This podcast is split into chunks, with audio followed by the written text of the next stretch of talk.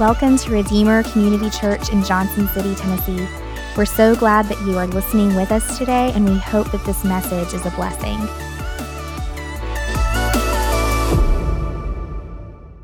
Good morning. Uh, a couple kind of housekeeping things.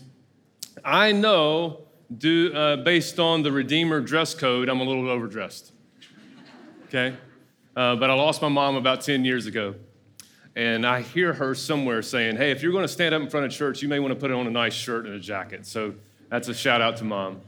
Uh, and, and, and also, some of you know the world is ending. Uh, some of you know my wife, Jody. Uh, Jim talked to uh, you about her. She's the smarter, wiser, prettier, more knowledgeable uh, Thomas in our little Thomas family, and, and Cole. And so uh, Jody heads up our women's ministry here at Redeemer, and uh, I could not do what I'm doing without her. Hey, a, a couple other things to kind of get us started.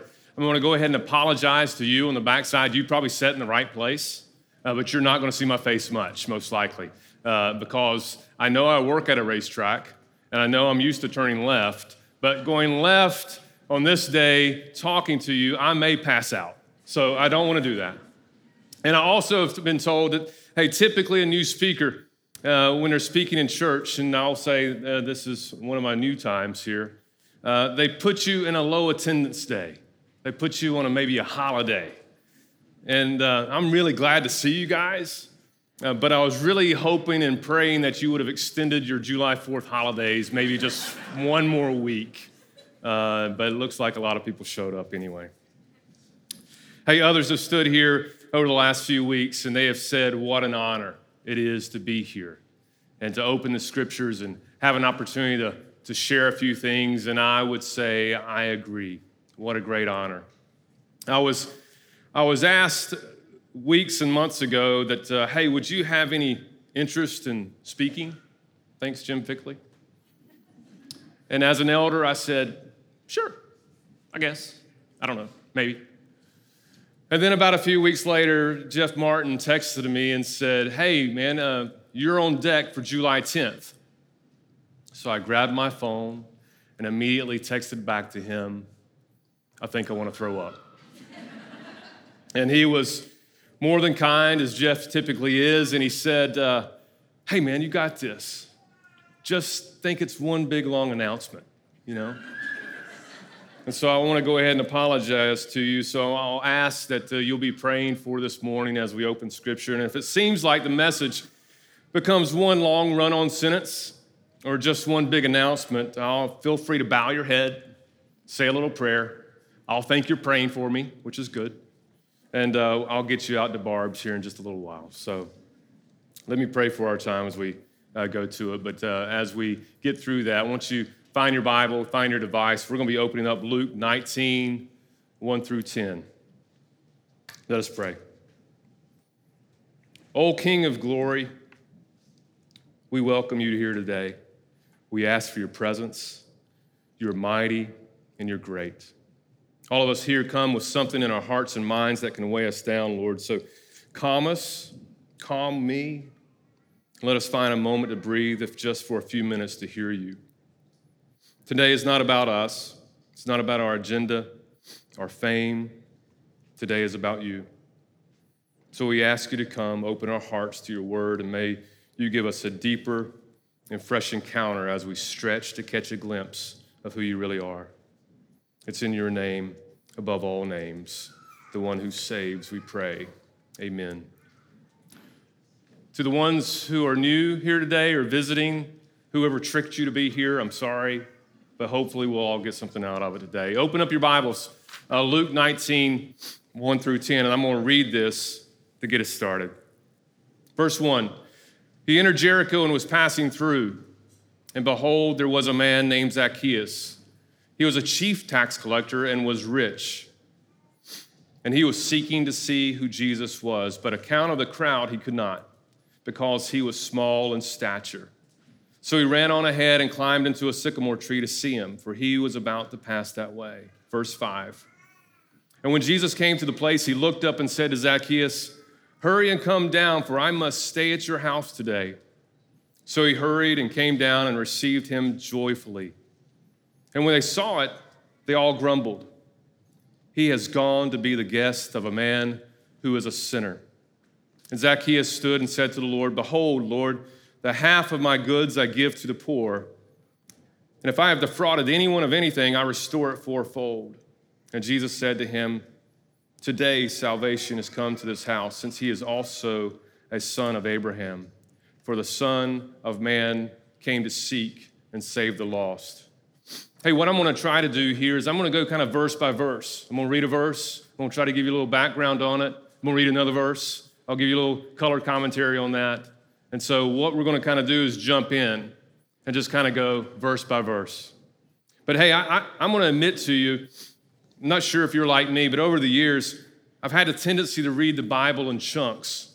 If you open your Bible, you'll see those bold headings over a paragraph. You know, just kind of open it up. I read from bold paragraph to another bold paragraph, and a lot of times I'll have a tendency to miss the bigger story. We, uh, we all know, or at least we've heard, that the bigger story is always about Jesus. So I'm going to give you a little background of where we are in the text by backing up and looking at Luke 17 and 18. I'm going to blow through some of this in hopes that refreshing memories and getting caught up. So on chapter 17, verse 11. It says, it tells us that Jesus and his disciples are passing through Samaria and Galilee. Most of you know or have seen the shape of the land of Israel. It's kind of a long and skinny piece of land. And at the top, it's kind of, if, if this is the land of Israel, I know, stay with me. The top is Galilee, the middle section's Samaria, down around my elbow, let's call that Judea. And so it says they're passing through Samaria and Galilee. They're on, he's on the way to Jerusalem. He's obviously walking, be sharing stories, doing a few parables, doing a few healings. And he's telling of his future along the journey. In the next couple of chapters, there's a lot happening here. Not to make light of what's going on, but let me tell you quickly Jesus is busy. He's busy cleansing a few lepers, talking about unworthy servants. He tells the disciples of the coming days of the kingdom, which basically got a big, huh? In chapter 18, he will be speaking of the Pharisee and the tax collector. This is where he calls the children to himself. Remember this Bible story? In verse 17, it says, Truly I say to you, whoever does not receive the kingdom of God like a child shall not enter it. And he also shares a story about the rich ruler. Luke is purposeful in telling Jesus' story when it comes to money and the rich. Let me read this section. Chapter 18.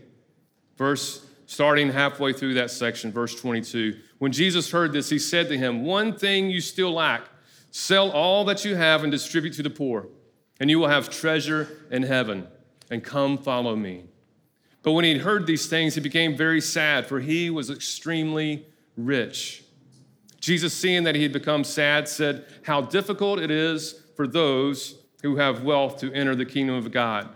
For it is easier for a camel to go through the eye of a needle than for a rich person to enter the kingdom of God. Those who heard it said, Then who can be saved? But he said, What is impossible with man is possible with God. Impossible. Big camel, small needle. Can you imagine being in that group? Can you imagine how it stirred everybody up? Then who can enter the kingdom of God?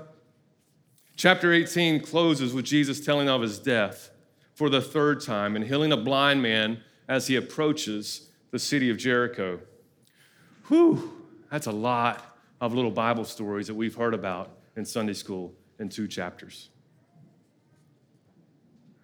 So let me read where we're at in chapter 19. It gets us up to 19.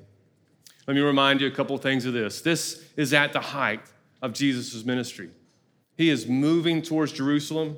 He's got people gathering, coming around, wanting to hear what he's got to say. He's doing it. Verse 1 He entered Jericho and was passing through. Let me give you a few details on Jericho. We've heard about it. It's commonly known as the oldest city in the world. Jericho is in the southern region of Judea. Remember the elbow? Still probably not the right analogy, but stay with me. It's a historical, cultural, and political center located northwest of the Dead Sea and I didn't realize that it's only about 15 miles northeast of Jerusalem. It is said that Jericho was nicknamed the City of Palms due to the numerous fragrant palms throughout the city. Even Herod the Great built his winter palace there in Jericho. It was the home to the rich and powerful. Visually, I imagine somewhere like Palm Springs, California. Politically, I'd imagine somewhere like LA, Los Angeles. If there was a TV show being shot named The Lifestyles of the Rich and Famous Israel Style, it would have been shot in Jericho. Moving along, verse 2. And behold, there was a man named Zacchaeus. He was a chief tax collector and was rich. Let's look more at who Zacchaeus was. It says he was a chief tax collector and he was rich. He is very well known, most likely politically involved due to his livelihood, and he was hated and despised throughout the city. You see, he, he owned the tax franchise from the Romans for the city of Jericho, which meant he probably had the biggest in the area. It was like a giant pyramid scheme. He had other tax collectors that all fed up to him, and he was the biggest benefactor. Interesting, he was also a Jew and he was making a living off the backs of his people. So it was a big Roman shakedown, right? Did I say that he was hated for this? Verse 3 says, He was seeking to see who Jesus was, but on account of the crowd, he could not because he was small in stature. I think this is funny. I mean, really? Luke? I mean, how small did he have to be, changed, be to be pointed out how small he was? And did Zacchaeus ever know that Luke wrote about him this way in the forever word of God? That he's that small? Uh, in, in, my readings, in my study, I, had somebody, somebody said that the average height of a man during these times in the land of Israel, based on skeletal remains, is about five foot five. That's short already, right? I, so to be called short in the forever word of God, he was short. I'm thinking like four foot nine, Danny DeVito short. So, verse four so he ran on ahead and he climbed into a sycamore tree to see him, and he was about to pass that way. Let's think about the realities of the moment. Jesus and his people walking through the streets of Jericho, a city of wealth, intellect, curiosity, People have heard about this teacher and were gathering around him much like a parade to see what he may do or say. From what their vantage point was, a celebrity had come to their city. The verse says Zacchaeus ran on ahead. He ran on ahead because he was short, right? He couldn't see. But he also, no one was letting him in. This big crowd who knew him and hated him was knocking him out of the way. And Zacchaeus knew this. He understood the tone of the moment, and that did not keep him away. I picture him getting elbowed out of the parade line and being sent on. And then this grown man, who was a leader in the area, an entrepreneur, smart, one of the wealthiest in the city, no doubt, who was probably very careful with how he presented himself and how he appeared climbed a tree. Kids climb trees, not adults, especially in this time. Not one in this culture, not, with, not one with his standing. So, why? Why would he climb a tree? What would lead him to do this? I, I think it may be possible that he thought he needed to know who was entering his city, especially if they're famous. Maybe Possibly the word got out through his network of tax collectors regarding the Pharisee and the tax collector from that other chapter. You know, I know they don't live it that way, but maybe it got to him. Or maybe he heard about the camel and the eye of the needle thing. How difficult it is for those who have wealth to have enter the kingdom of God. Maybe Zacchaeus wanted to hear that for himself because he was wealthy, extremely wealthy. Because let's not forget, Zacchaeus, he was a Jew. He knew the law. I'm going to assume he had parents that were also Jewish. Uh, I'm going to assume and imagine that his mom and dad, old mom and dad, they're probably saddened by his choices, his son's choice of work. Why would I say that? Well, the name that his parents gave him, Zacchaeus, you know what it means? It means pure and innocent. Names mean something, especially during this time. And he was not living up to his name. Could it be that Zacchaeus was troubled, regretful of his decisions? Uh, maybe, maybe, he had started a career when he was a younger man and just kind of doing one thing, and, and he started doing more, and the next thing you know, he's really good at it. And then he wakes up one day and he's the chief tax collector. And he goes, How did I get here? Those are all my assumptions. There's no commentary that I read that in. It's just me making stuff up. So just give me some grace in that. But he was a man, and we've got to put the heart of a man in him. This is not a cute little story that we all sang, most of us sang stories about the wee little man in a tree. Remember that, Sunday school?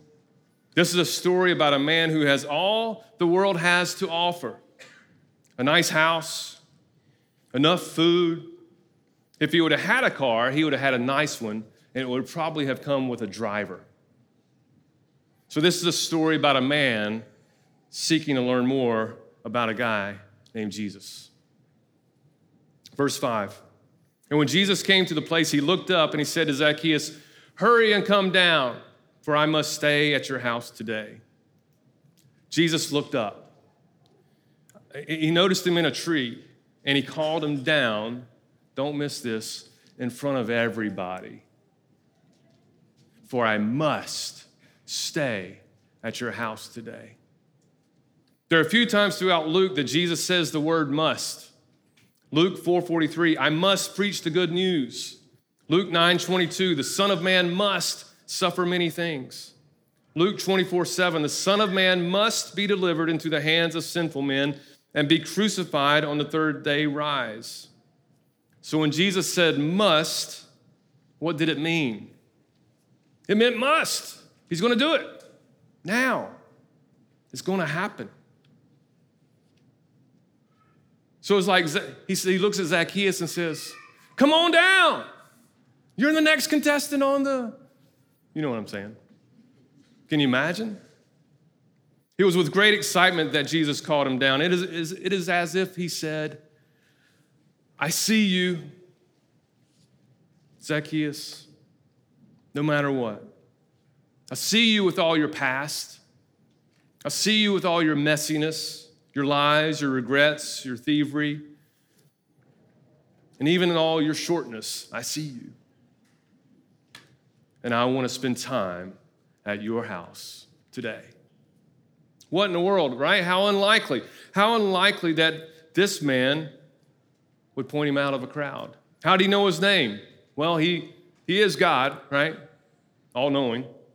But I think it may be a little bit more natural than that. I, I think it could have been possibly, again, give me some freedom, that as they were walking, maybe he heard the crowd say, There's that Zacchaeus, get him out of here. He's not welcome here. Zacchaeus, go on. Get him out of here. We hate that guy. He's a thief. Maybe they said, There that tax collector is. I don't know. But why did Jesus choose him and why his house? Well, no doubt Zacchaeus had a nice place, right? Uh, uh, no doubt he had plenty of food and good drink for his crew and lots of room to spread out. And if we remember who Jesus is, Jesus loves a party, right? So maybe he wanted to go there. But what I like to think about in this is the is the hospitality of Jesus. In this culture, to be invited to someone's house means that they are inviting you into their life. To accept friendship, I wanna, I wanna know you more.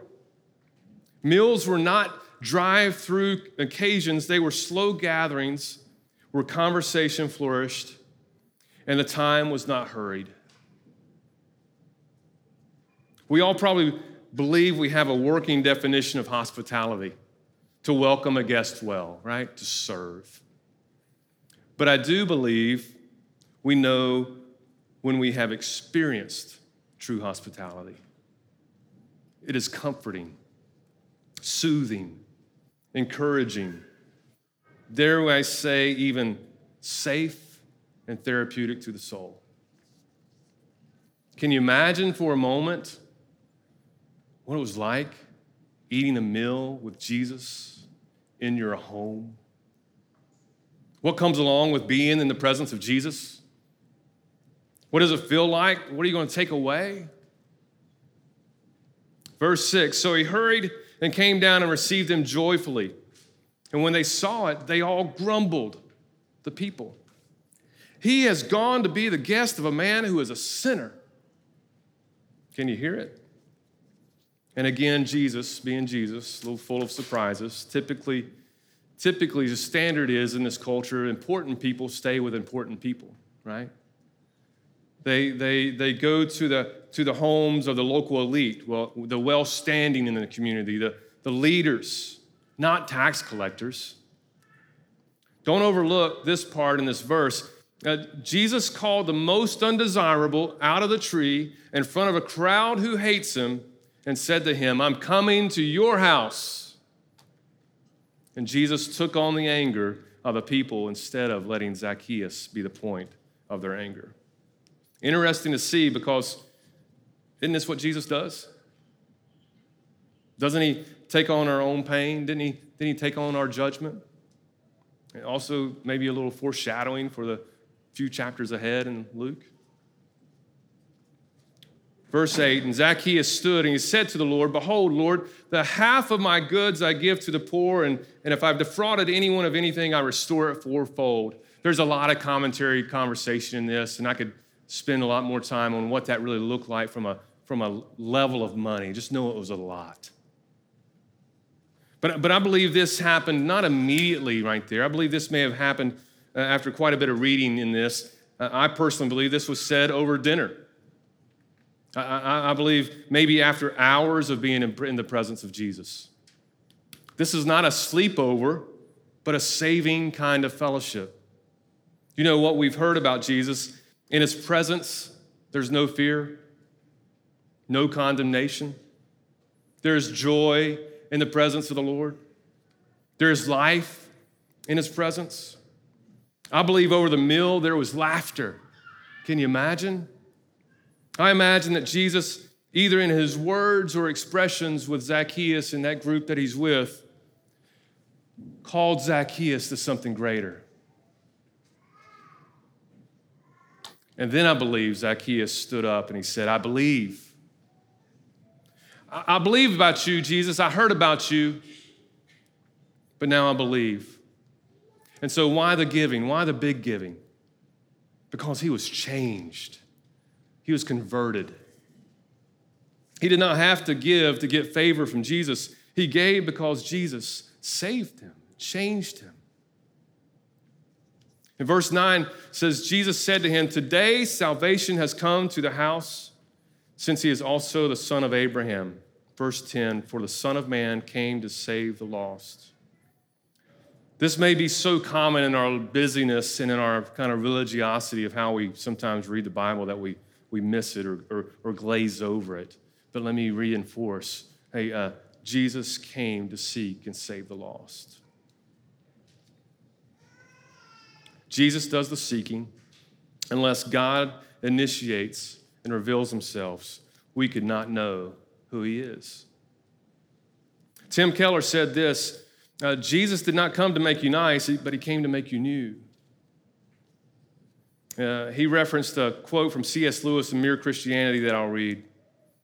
God became man to turn creatures into sons, not simply to, to produce better men of the old kind, but to produce a new kind of man. It is not like teaching a horse to jump better and better, but like turning a horse into a winged creature to be different. Let's go back to chapter 18 for a moment. You know, the impossible, the rich man, the camel, the eye of the needle thing. These people, remember, these people were traveling with Jesus, his disciples, this group, eating with Jesus, hanging out with Jesus, meeting this guy named Zacchaeus with Jesus. who is hated in his community. They just experienced the impossible. We just witnessed the impossible. We just witnessed the camel going through the eye of the needle. The camel in our story is Zacchaeus, the man who had power, money, riches beyond his need, right? Who needed nothing, was pointed out of the crowd, out of a tree, and he was found. And what everybody else said was impossible with man is possible with God. I also think it's very interesting that that whole come to me as a child thing back in 18, right? Climbing a tree. So, are you in a tree? Hmm. I've been in trees. I've been in trees a lot. Is life pressing in all around? Does your circumstances today seem impossible? Are you in a corner hoping that no one will really see you? We all have something going on, and your tree may look a lot like depression, divorce, addiction, parenting failures, health concerns. The list can go on and on. I, have lived most of my life, guys, uh, doing the right thing, trying to check that box. This is what a Christian looks like, right? Do the right thing, be the good boy, know the rules. And through this journey and over the last few years, I, I, I have come to realize and still coming to realize and still at times struggle to realize that Jesus really wants to spend time with me. That he's calling me out of a tree. That he wants to come to my house. So I want to encourage us all with saying, hey, he's calling your name too. He sees you right where you're at. You know what he's saying? He's saying, come down. Jim, Jody, Cole, come down, JT, for I must come to your house today, to your apartment today, to your patio today.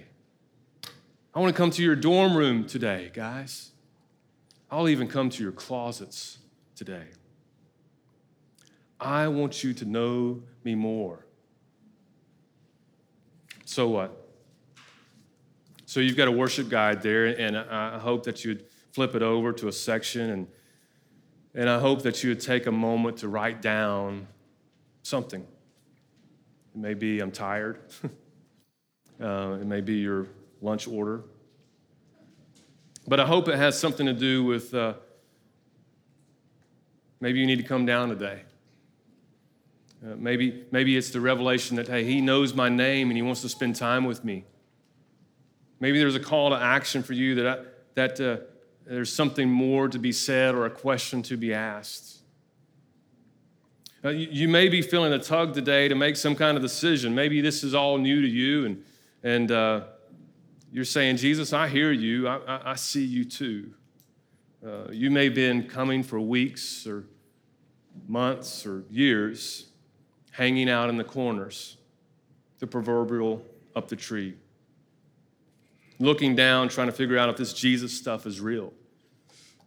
Let me say it again. He came to seek and save the lost. He wants to spend time with you. If you don't take anything else out today, He wants to spend time with you. He loves you like crazy.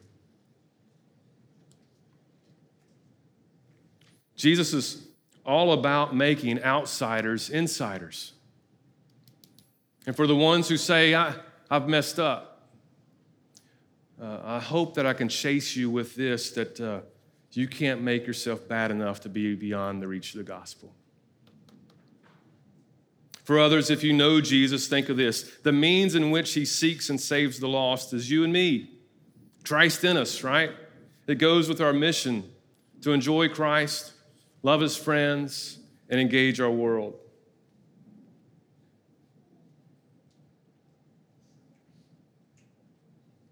This is a process. I find it interesting that if you continue reading in chapter 19, the Zacchaeus story happens just right in front of Jesus and his triumphal entry to Jerusalem. He sends the colt, right? He goes in the in the synagogue and turns the tables over. He weeps over Jerusalem. All that's right here, guys. That's not that's not weeks later. That's that's just a few days later. Right after all this group that's been traveling with him. After all this all these people have seen the impossible. Have seen the impossible with God as he's on the way to the cross. I'm, I'm, it brings up a curiosity to me, and we don't have it written down, at least I don't think it is, but I'm curious about what was left behind in Jericho as Jesus was going to Jerusalem. That here was Zacchaeus, right? Giving money away, going door to door, a changed man, being able to say, Hey, let me tell you about this guy named Jesus. We'll probably never know the, the life impact of what that really did. I, I also wonder, this is fresh in their ears as the word gets back 15 miles northeast of Jerusalem about Jesus going to the cross. I wonder what they thought. I wonder what that meant. We're going to start moving towards communion, and there's communion in the back corners, and, and uh, feel free to do that as a family or the group or your, or your small group or your community. But God's got something for you today, and He wants to be with us. And I want you to know that He loves you. And in this time of communion, if you feel like you've got a question or you want somebody to pray with, or hey, you're ready to kind of step out of your tree, there's going to be some people over in that corner. It's going to be praying and hanging out, or grab one of us, or whatever that looks like. But I want to encourage you before you leave today, know that you're loved. So I'm going to pray for us, and I'll pray for our communion, and we'll, you can be dismissed to the tables. Let me pray for us. Jesus, we thank you. We thank you for the opportunity to be here today. It is not in our own strength, it is because you are seeking us. We wouldn't know you unless you revealed yourself to us. Lord, we, we thank you because we're reminded today and we long for this that we want to be in your presence. We want you in our home. We want to have a meal with you because in your presence there is fullness of joy. There is hope in your presence, Lord.